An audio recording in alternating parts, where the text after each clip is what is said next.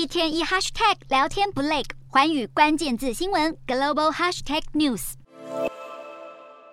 中国疫情日益恶化，病例数爆炸性成长，各地民众疯抢药品。有网友日前声称自己在感染新变种病毒 XBB. 点一点五后会无意识腹泻，因此各地止泻药被抢光后，就连纸尿裤也成了民众囤货新目标。不过，中国公卫专家却不认为有这个必要。中国公卫专家反驳新变种病毒会造成无意识腹泻的说法，并解释 XBB. 点一点五主要临床症状包括呼吸困难、头痛、疲劳和发烧等，并没有腹泻，所以纸尿裤与止泻药都没有囤积必要。然而，中国囤货乱象不止于此，许多省份退烧药、止痛药早已断货，民众还因为买不到血氧仪，改成抢购智慧型手表。而这一股严峻药荒，甚至延烧海外。法国政府当地时间四日下令禁止在网络上销售主要成分为乙酰胺粉的止痛退烧药，效期将延续到一月底。法国政府颁布禁令的同时，还强调全世界大部分药物所使用的活性成分都是出产于中国，因此中国政府下令禁止出口相关药品后，已经让法国药物供应吃紧的情况延续超过六个月。中国疫情反弹升温，冲击国际社会。英国《卫报》当地时间四日在社论批评中国在欠缺配套措施下，无预警放弃清零防疫。